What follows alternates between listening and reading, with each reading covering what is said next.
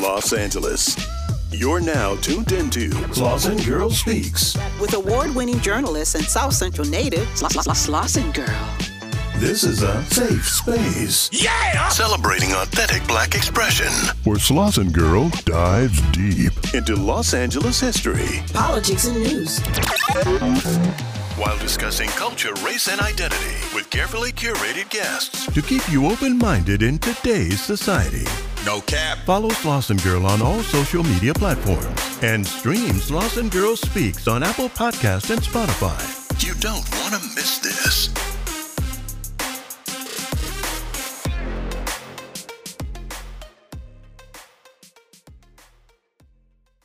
Agent Sunny Jones. If you need a home, call Sunny Jones. She can help you buy or sell your home. A luxury or income property. Agent Sunny is the one that you want to see. Hi, I'm Sunny Jones, your community real estate partner. Real estate ownership is key to building generational wealth, and it matters who you work with. Whether you're buying or selling, I am here to help you win. Let's chat. You can find me at agentsunnyjones.com, Facebook, and Instagram, or by text 323 793 7651. If you need a home, call Sunny Jones. 323 793 7651. So when you need a home, call Sunny Jones.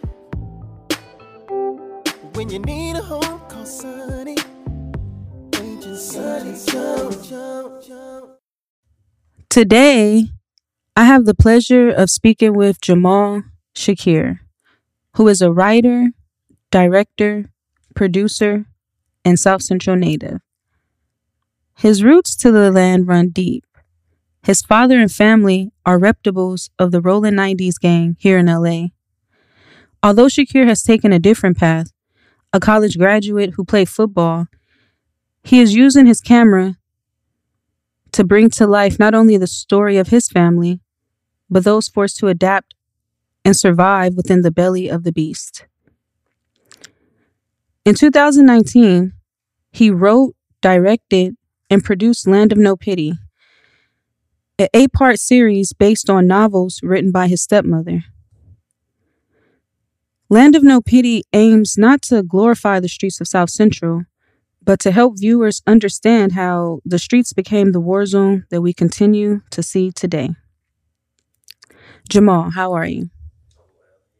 I'm doing good. I'm doing good. Um, well, thank you so much for coming through today. Um, it's been a minute since I have like physically seen you in person. Um, but how has 2022 been for you so far? so far so good. Um, I've had a lot of different opportunities to showcase my abilities and stuff. Um, I was just accepted into the Warner Brothers Access to Access program, so Check started- baby out. yeah, so Congratulations. do, uh, local 600 work, trying to get my hours and stuff to become a DP and get into the union. So that's been pretty dope. Um, I actually am starting a podcast too called Land of No Pity. Um, Nice.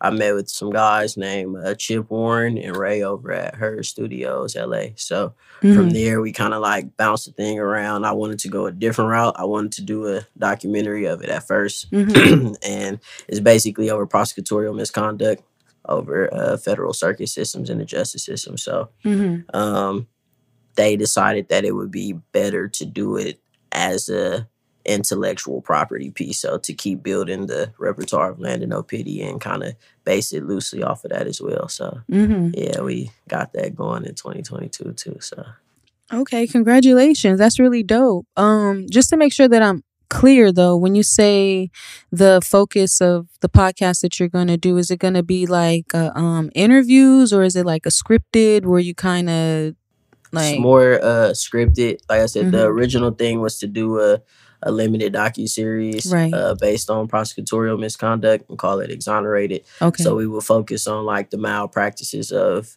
the U.S. Attorney's Office, uh, the actual prosecutors and stuff, and how they go more so for the sake of convictions as opposed to what really happened based off of evidence and stuff like that. So Right. we wanted to highlight that. We had already started reaching out to a gang of different inmates, getting their like individual stories and stuff. Mhm. And when I had to talk with uh Chip, we wind up. He's like, "Hey, have you ever thought about a podcast?" I'm like, "Uh, like I've never even really thought about a podcast." So uh, he's like, "No, it's like a really great, great platform, stuff like that." He's also like the producer of like Lock Up Raw and all Mm. types of other like uh justice system TV shows. So Mhm. once he pitched it and he brought me up to the studio, I met his partner. We ate lunch and stuff, and then kind of like mapped it out from there. So I was like, all right, let's try to do it. So yeah. yeah. That's what's up. All right. Well, definitely going to be on the lookout for that. Do you have any um time frame in terms of when you guys going to start or just kind of still working like I everything said, out? I kind of just they're giving me my introduction into the Right, podcast right, world. right, right. Though they've been doing wrongful conviction podcasts for a while, Mhm. like I'm kind of new to it. Mhm. So I have the information, they have the know-how. So right, now we're just in the stages of trying to like combine it, mesh it all together. So hopefully not too long, but yeah, definitely working on getting the deck and stuff together for it right now. Nice. Yeah, that's tight. Okay, for sure. So, you know, we've been in this coronavirus pandemic since 2020, you know. Um I know as somebody that's kind of in the not kind of somebody that's in the film space and you know directing music videos as well as shooting your own projects, the coronavirus pandemic definitely shifted the space that you were in, you know.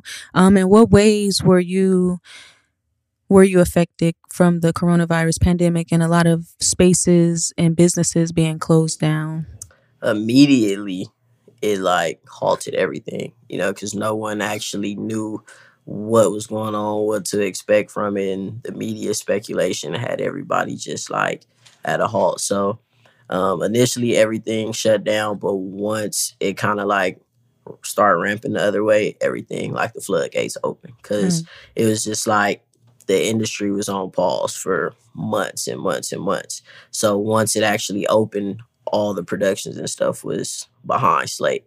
So it left more room for job opportunities and stuff like that. So as far as the music videos, they still kind of went. A lot of people was hitting the EDD, so everybody was like, the rappers was definitely like, all right, yeah, we still can push forward. But I've personally kind of like shied away from the music videos. Mhm. I'm not as into that world anymore as opposed to like creating my own projects and stuff like that.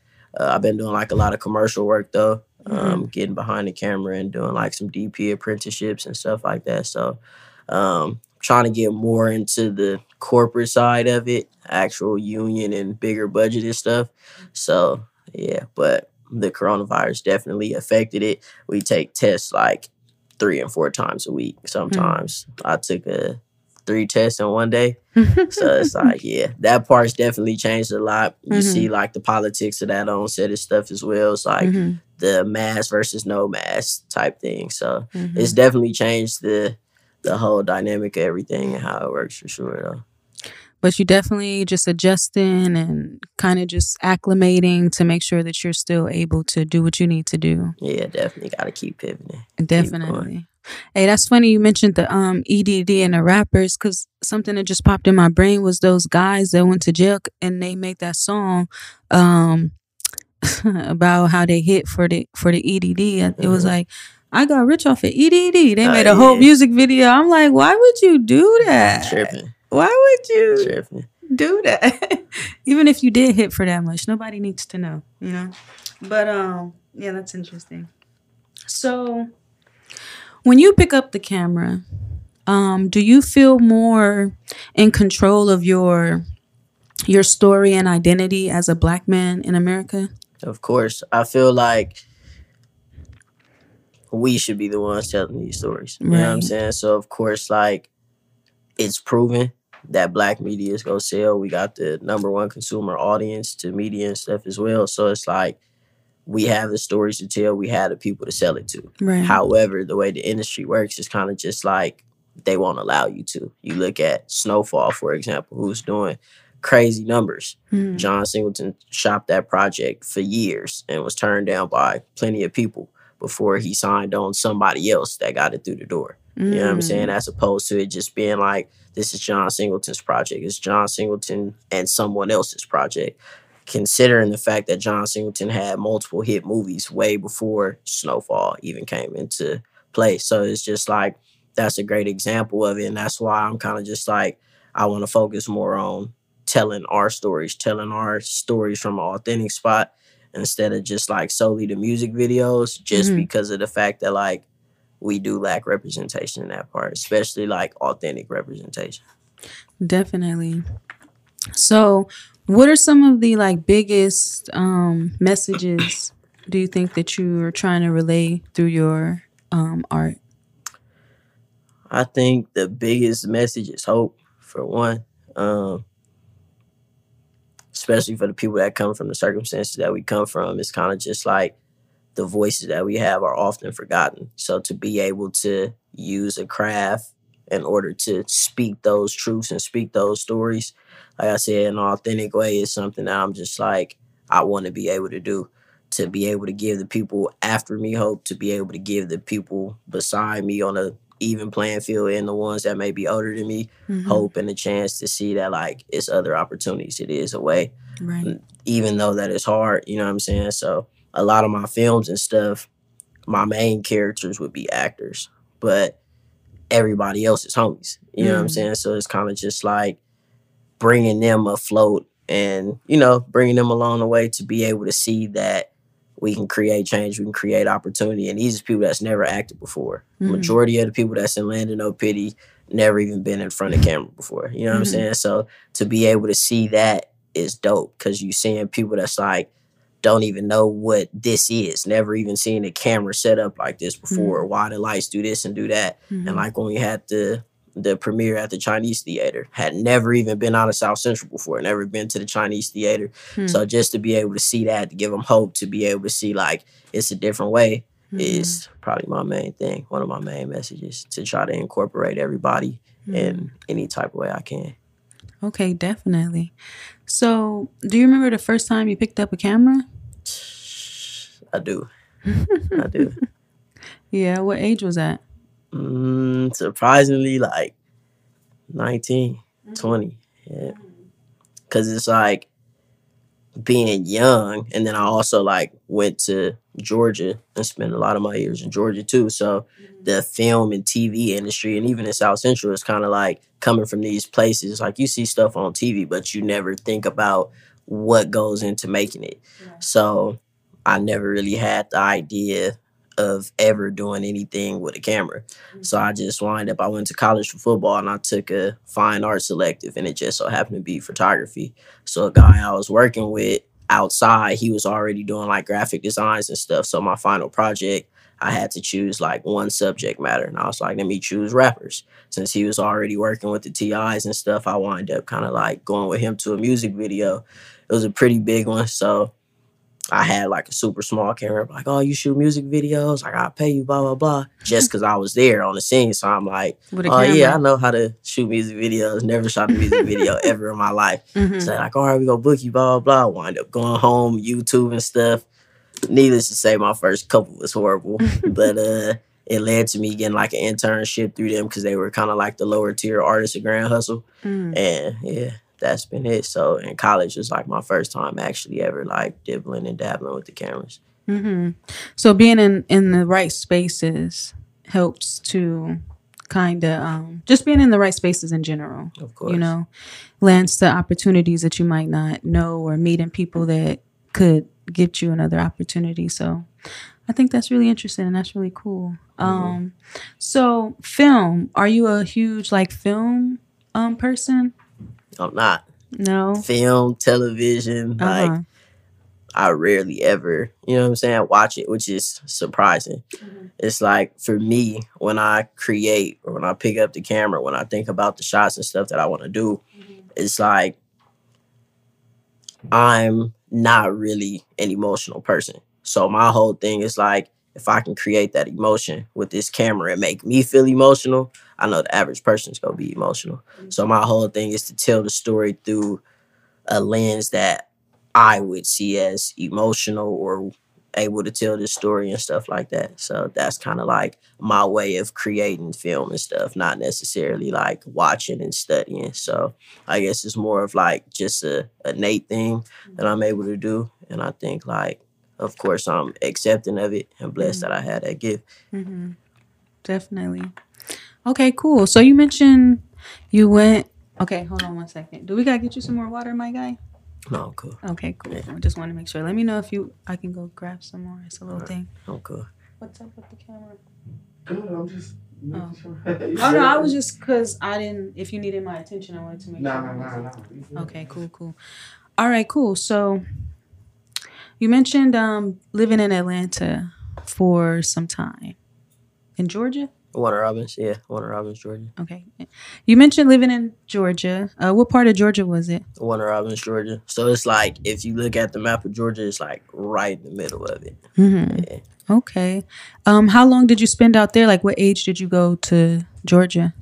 I spent a lot of time out there. Um, I went out there. I want to say I was like eight, and then bounced back and forth. Wind up going to Oakland for a minute, then back to Georgia, then back out here. So yeah, it's mm-hmm. kind of like one of those rides, but majority of the time was in between Georgia and here. So yeah, now I went to college and stuff out there too. So, mm-hmm. what are like some of the biggest differences um, in Georgia and LA, like between between the two? I would say the speed is definitely like the lifestyle speed is a lot faster out here. Everything is a lot more advanced and progressive versus out there. Um, the people definitely too. You know, it's like with the racial issues and stuff like that out here, it's more like you wouldn't necessarily know unless it's kind of like an extreme case. But out in Georgia, it's kind of like, all right, like if we don't like you, you know we ain't gonna like you. You gonna know when you're in the wrong places because they gonna look at you, they gonna let you know. You know mm. what I'm saying? Mm. Out here it's kind of a little bit more laid back. So I think those are kind of like the biggest differences. Okay, okay. Because you were mentioning like it is still the South. Yeah, it is definitely like I think a lot of people forget that. Like you mm-hmm. look at Atlanta and think like, okay, Georgia is an accepting state of blacks. Like, no, Atlanta has a large percentage of blacks. But once you go outside mm-hmm. of mm. Atlanta and you in the sticks, you kind of right back on your own. It's the same thing as being in Alabama or Mississippi or anything else. Like I think people often tend to forget that. Ooh, well, I'm gonna make sure I keep that in mind. Yeah. Thanks for that. Um, so who did you live in Georgia with? My aunt. My aunt went first. She went out to Georgia first. Um, then a couple years later, I wind up going out there with her. And then my grandma moved to Georgia probably like once I hit high school. Mm-hmm. So yeah. Okay, okay. So let's talk about like the reasons why you were kind of like um being raised by, you know, like your grandmother and your aunt and you know, your South Central baby, but you know, you move into Georgia with the family and things like that, you know, um kind of like describe your home life growing up like prior to like eight years old you know mm-hmm. like what what was the dynamics like for you in in the house uh dynamics it was kind of just like at an early age because i kind of bounced between my aunt and my grandma even then because my uh, parents were part of the longest ongoing federal death penalty case uh, in u.s history so um, both of them wind up getting incarcerated becoming incarcerated when i was two months old so initially i went to my grandma um, and then kind of like I said, bounced between her and my aunt. So with everybody being from South Central, my mom, my auntie, my uncles, my dad, everybody growing up, it was like the essence of what the streets were was already like embedded in what the house was. You know, like every time you go outside, oh, you gotta watch for this, make sure it's this. So it's kind of like not really a paranoid thing, but it prepared you for a lot more things like versus somebody who didn't come from these situations. So I don't think really I lacked anything in terms of that side of it. Um, but yeah, so the house, yeah, so the household situation was kind of just like me and my aunt starter, my first cousin. We kind of stayed together through everything until my aunt wind up moving, and I wind up staying with my grandma for full time at that point. And then, like I said, a couple years later, I wind up going out there with her. Mm-hmm. So at any point, you know, were you ever like um asking your grandmother and your aunt like, "Hey, where are my parents?" You know, like as as you got older. I mean, I those things weren't hidden from me. I mean, Mhm. like I knew that at an early age, just from as long as I can remember, I was going to go see both of them. Um, so it, like I said, that part it was the street side of it. That essence was already more of a mature thing because it was like it's normal, Right. not necessarily in the sense that like everybody else would think it's normal. But considering the circumstances that people come from, it's like this is normal for us. Like, oh, they in jail. This is Right, what they doing. right. We don't know when they coming home. Mm. It's your decision. You want to talk to them. You don't want to talk to them. You want to go see them. You don't want to go see them. Hmm. So for that part, it was kind of just like it was already set in stone. It was already etched. Like this was what the reality was. Mm-hmm. Okay, definitely. So, you know, as you as you got older, and I know you said that you know it it was never nothing that seemed different because you were kind of brought up understanding certain things, being exposed to certain things. But maybe like during your teenage or adolescence years, was there ever a period where you felt um any any type of way um about your parents not being there um considering you know the circumstances and things like that I mean, I think like anybody would feel that way. Right. But when it comes from a situation to where it's like, all right, they leave at two months old. right So you don't really ever experience life with them. It's kind of like, to me, it's normal. right You know what I'm saying? Like I said, to everybody else looking in, it might be like, oh, this is horrific. How do you get through it? But I don't Right. know anything different. You know what I'm Mhm. saying? So I was kind of forced to live with that. Um, of course, once I got more of a understanding age, hit like my adolescent years, Mhm. I think a lot of the things that I was doing or getting into might have been subconsciously driven through those situations, Hmm. but never like pointing the finger of like, this is why I am this way or this is why I did this. Like, Mhm. I never really looked at it as like a fault. You know what I'm saying? It's just Right. life. Something you got to adapt to and just keep going through. that part you know i asked you this because you know um growing up in the hood coming from single parent households is like a normal thing for us you know um not having a parent that was there and things like that you know um for me personally like i had never like met my moms and things like that you know and like um i did used to feel periods of like feeling like abandoned and shit like that you know but and then it used to make me feel like really sad you feel me? But um basically i just came to the conclusion like it's people a lot of our friends don't have one one parent. So i Mhm. just kind of chucked it up like that you know what i'm saying? Like we all basically dealing with that you know? But um i know that for some of our youth in the community they deal with that in different ways you know? For you you know how you were saying there's no context for you to really relate it to you know because they were gone for you at two months um and then you know you had other family there uh, that was watching over you and things like that. But um do you feel that like one parent households in the inner city is like maybe why we continue to see a lot of issues Like putting it that way, I do believe that a lot of the things that I did once I hit those teenage years and stuff were once again because of the situation, but never on like a I'm pointing the finger type thing. More so of like, like you said, a sense of abandonment, but not from them. Just more so I grow up and I'm like, I'm in a household where it's my aunt, her kids, and her husband kids, or Mm. my granny got a daycare and she got other kids to where it's like you start equating it to like, all right, I'm not their responsibility.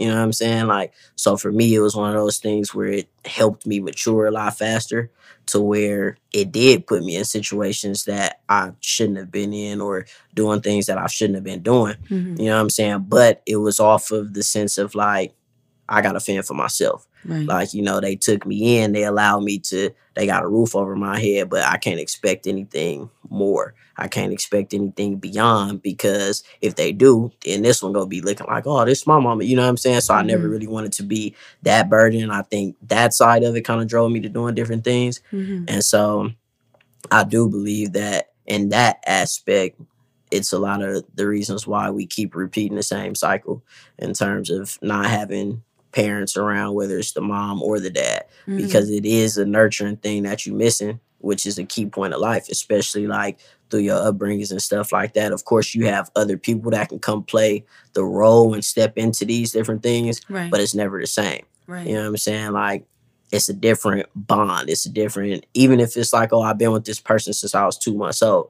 Once you get to that point to you realize and you see other people like, oh yeah, that's my mom, and you see they bond, or that's my dad, you see they bond, and you don't have that, Mhm. it's kind of like, like I said, subconsciously you might be like, all right, like yeah, whatever, it's life. I ain't ever had that anyway. right. But at the same time, it does take a toll in terms of like the decisions and the outcomes that wind up happening to you.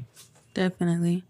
Um, what would be something that you would want, like, um, someone, a youth in the inner city that's dealing with like having only one parent? Like, what some things you would of encouragement would you say to them, or want them to like keep in mind as they, you know, go throughout life? I think that everyone should keep in mind that like it's gonna be hard times and it's gonna be great times. Mm. So I think like for me and what I can say is just like being even keel, not getting too high, not getting too low, and continue to just keep pushing through the storm. Cause it's like if you look at it, if you think about it, it's always gonna be somebody that's in your position or maybe a little worse. You know what I'm saying? I always tend to kind of like rely on that. Like when I think things is getting hard, I'm like, at least I got something over my head. You know what I'm saying? At least I can jump in the car and go drive and I'm not walking 20, 30 miles. You know what I'm saying? And for those that's doing that, it's like you look over across the season. It's like at least I got water. You know what I'm saying? So Right. I think at that point it's just like accepting. You know what I'm saying? Accepting what it is, accepting what your feats are, and then coming up with a plan of how you go overcome that and just staying the pace, staying steadfast with it. Yeah, definitely. Yeah. All right, for sure. Um, let's talk a little bit about Land of No Pity. Um, and at what point did you decide that you wanted to adapt a scripted series from your stepmother's novels? college. Um, I had read the books like before then, but my senior year in college, it was like, like I said, I never saw myself being in like the industry, entertainment industry, even though I was already shooting music videos and stuff. So I'm like, all right, I'm gonna just focus on football, do football. I got kicked off the football team my senior year in college. So I played like three games. And then after that, I was just kind of like, you know what? I had nothing but free time because I was originally supposed to graduate in three years. I had I had all my credits or whatever. So, but because I wanted to play football and continue a football career overseas or whatever, I was like, I'm gonna stretch it out so I can play football another year, my senior year, and just go half a semester. So I got kicked off after like three games. And hmm. then I was like, I just got a whole bunch of time.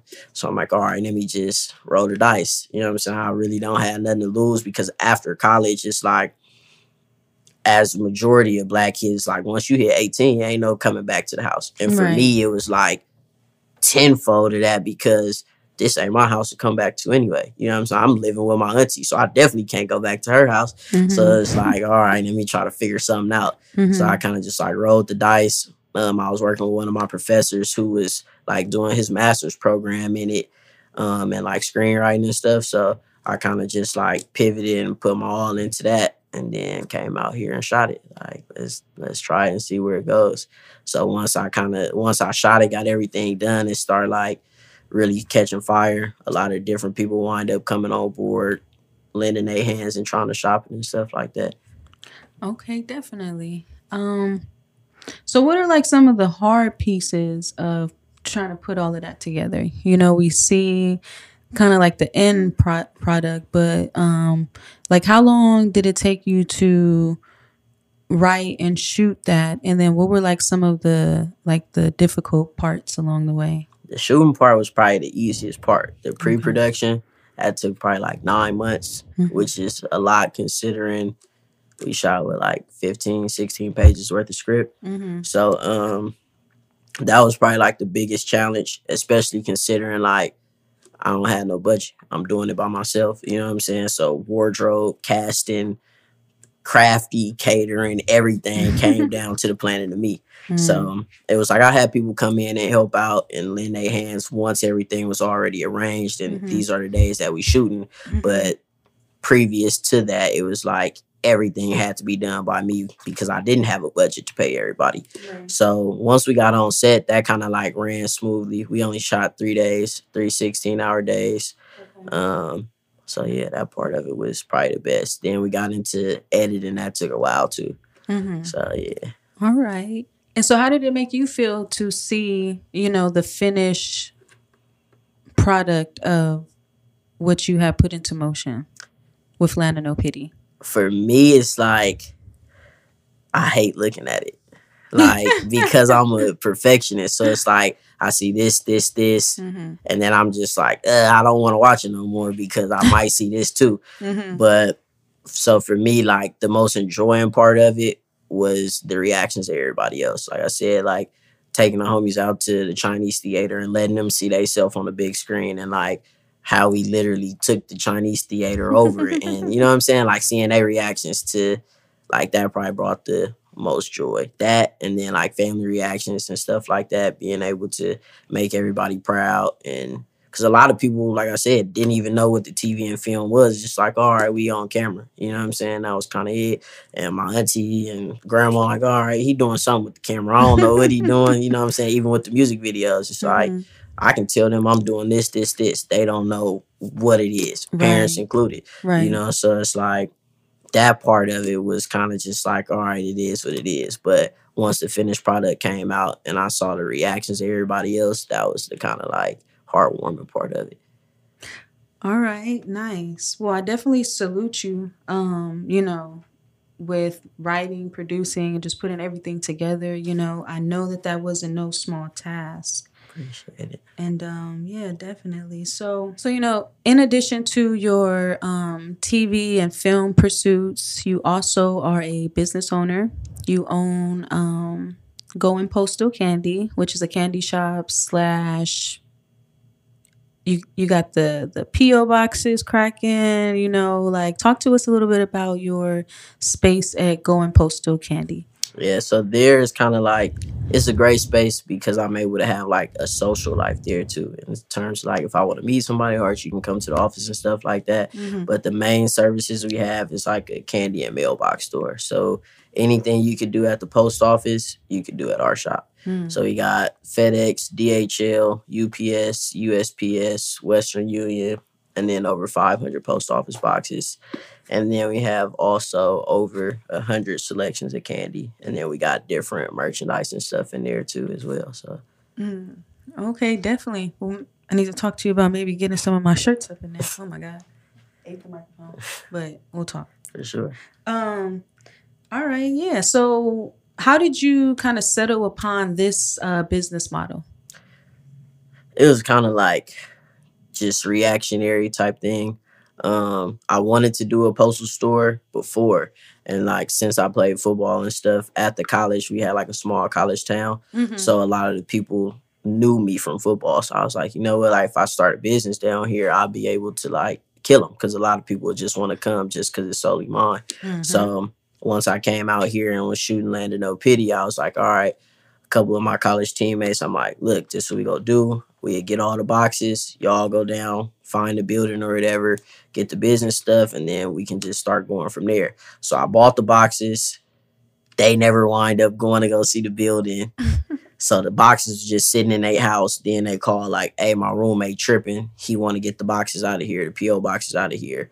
I'm like, "They just as much your PO boxes as they are mine. if we going into business together." But needless to say, I wind up having to go out there, ship all the stuff out here. So I was just kind of like, "All right, let's do it." But the space we got was a little bit bigger than I expected, and it just made it a lot more easier because now I can run the business while being hands on versus like having to call in all the time down there. Mm-hmm. but the business wind up being well the building wind up being a little bit bigger than expected. So once we added all the different contracts i'm like uh, let's figure out what else we could do.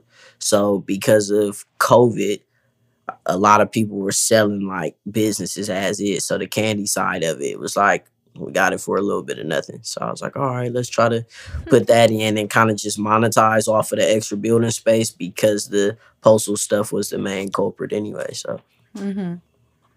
That's what I'm talking about. Hustling. Period. Legitimate businesses. Um, what would you say drives you the most as an individual? Mm, I think just one more kind of drives me. Just being hungry, um, seeing the circumstances that we come from, being able to be like, all right, I can go over here to this side and see where we lacking at, and then I can go to like the EPs that signed on the land of no pity, go eat dinner with them and see where they're not lacking at. You know what I'm saying? so like to be able to see both sides and wanting to incorporate this and bring it all together, I think that's like my driving force. Hmm. Uh, in addition to like the future generation when I do decide to have kids and stuff like that too. I Mhm. mean, that's always a looming motivation. But as of right now, the ones that are around me, you know what I'm saying? Like being able to give them that hope, being able to create those opportunities is like the biggest motivation for me. Definitely. Um, any short term goals or long term goals that you want to share, or kind of just be on the lookout for you? Short term goals. Get back to shopping Land of No Pity fully to get it uh fully funded. Hmm. I got the Godfather of Harlem EP, Markuann Smith. He's uh been doing some different type of helping as far as shopping it. Mhm. Uh Mylan Shaloff, who's also another Emmy Award winner, he's been coming on board to shop it. Mhm. Um TI is also offering to add some financing behind it, but just to get it fully done, fully shopped and fully closed out to be able to tell it the way that I want to tell it, to be Mhm. able to keep it authentic and just gritty Mhm. that's kind of one of the short term goals. Um, I also have two other features and stuff that I just finished writing, so I want to get those two shot probably by the end of the year. Mhm. Those are short term goals as well. Mhm. Um, long term, I want to do a film academy, Hmm. a nonprofit film academy, just because I know how hard it is to get into these industries, especially like unionized work. Mhm. Um, if you don't know somebody, there's no way you're gonna be able to get union hours. If you Mm. don't know a producer that's gonna allow you to be on, then you're not gonna be able to get the union days you need to be able to come into the union. So my whole thing is kind of like do the publishing company and the film academy all together. Um, the publishing company, I'm actually like working to turn that into a nonprofit. So we're focusing on the incarcerated right now, letting them allow themselves to tell their stories and then self-publishing it ourselves. Mhm. Um, from there, if the stories are good enough, then we can kind of adapt it into a TV series or a film or whatever. In that case, allow people to be able to get their EP credits and the kids that are coming up through the film academy. Now you're able to work in union positions because I'm a producer on it and I'm allowing you to come and help out in whatever field you feel like you want to go through, of course. So those are kind of like long term goals. It's like an mm-hmm. all inclusive thing. Continue to create opportunities and stuff because like the amount of money that's in that industry is enough to change the lives of millions of people that come from the circumstances that we come from. So to be able to make that inclusive, that's of course a long term goal. Hmm. Definitely, definitely. So yeah, you mentioned the publishing company. Before we close out, I definitely want to highlight that. Um so yeah, how long have you had the publishing company? The publishing company's been existing since 2017. Mm-hmm. So we working on manuscripts with other people right now, kind of getting their last little stuff. We do editorial service, manuscripts, books, magazines, stuff like that. Mm-hmm. So we're focusing on the incarcerated right now, allowing them to get their stories out. So we're working with a couple different people right now to kind of like put the finishing touches on their books. Mm-hmm. Um, we've also released Land of No Pity, the books, book one and book two, through the publishing company as well. or So with your projects that you're you know shopping and um seeking like those folks that can help you take it to the next level. Mhm. and ideally what would be like the perfect um overall like presentation for the public that you would like to have for your projects? In a perfect world, I would say um, everything independently shot first, or at least privately funded in a way to where I can keep creative control. Um, from there, kind of building to be able to get first look deals and stuff. I have projects that I'm willing to sell, but things like Land of No Pity and stuff like that, I'm not willing to sell. I'm not willing to kind of compromise the vision, so to say. right So, um, being able to do those in the way that I would like to do it, as far as being fully funded and shooting it raw and uncut, Mhm. would be the perfect situation, which will ultimately lead to a first look deal. To where from that point forward, like anything I want to be able to create, I'll be able to do that on the dime of somebody else or the dime of a studio or a production company or something like that. So that's the Mhm. ultimate goal is to be able to just get so many quality projects out that like people are asking me to be able to create versus me asking someone to help me create. Mm. Okay, definitely.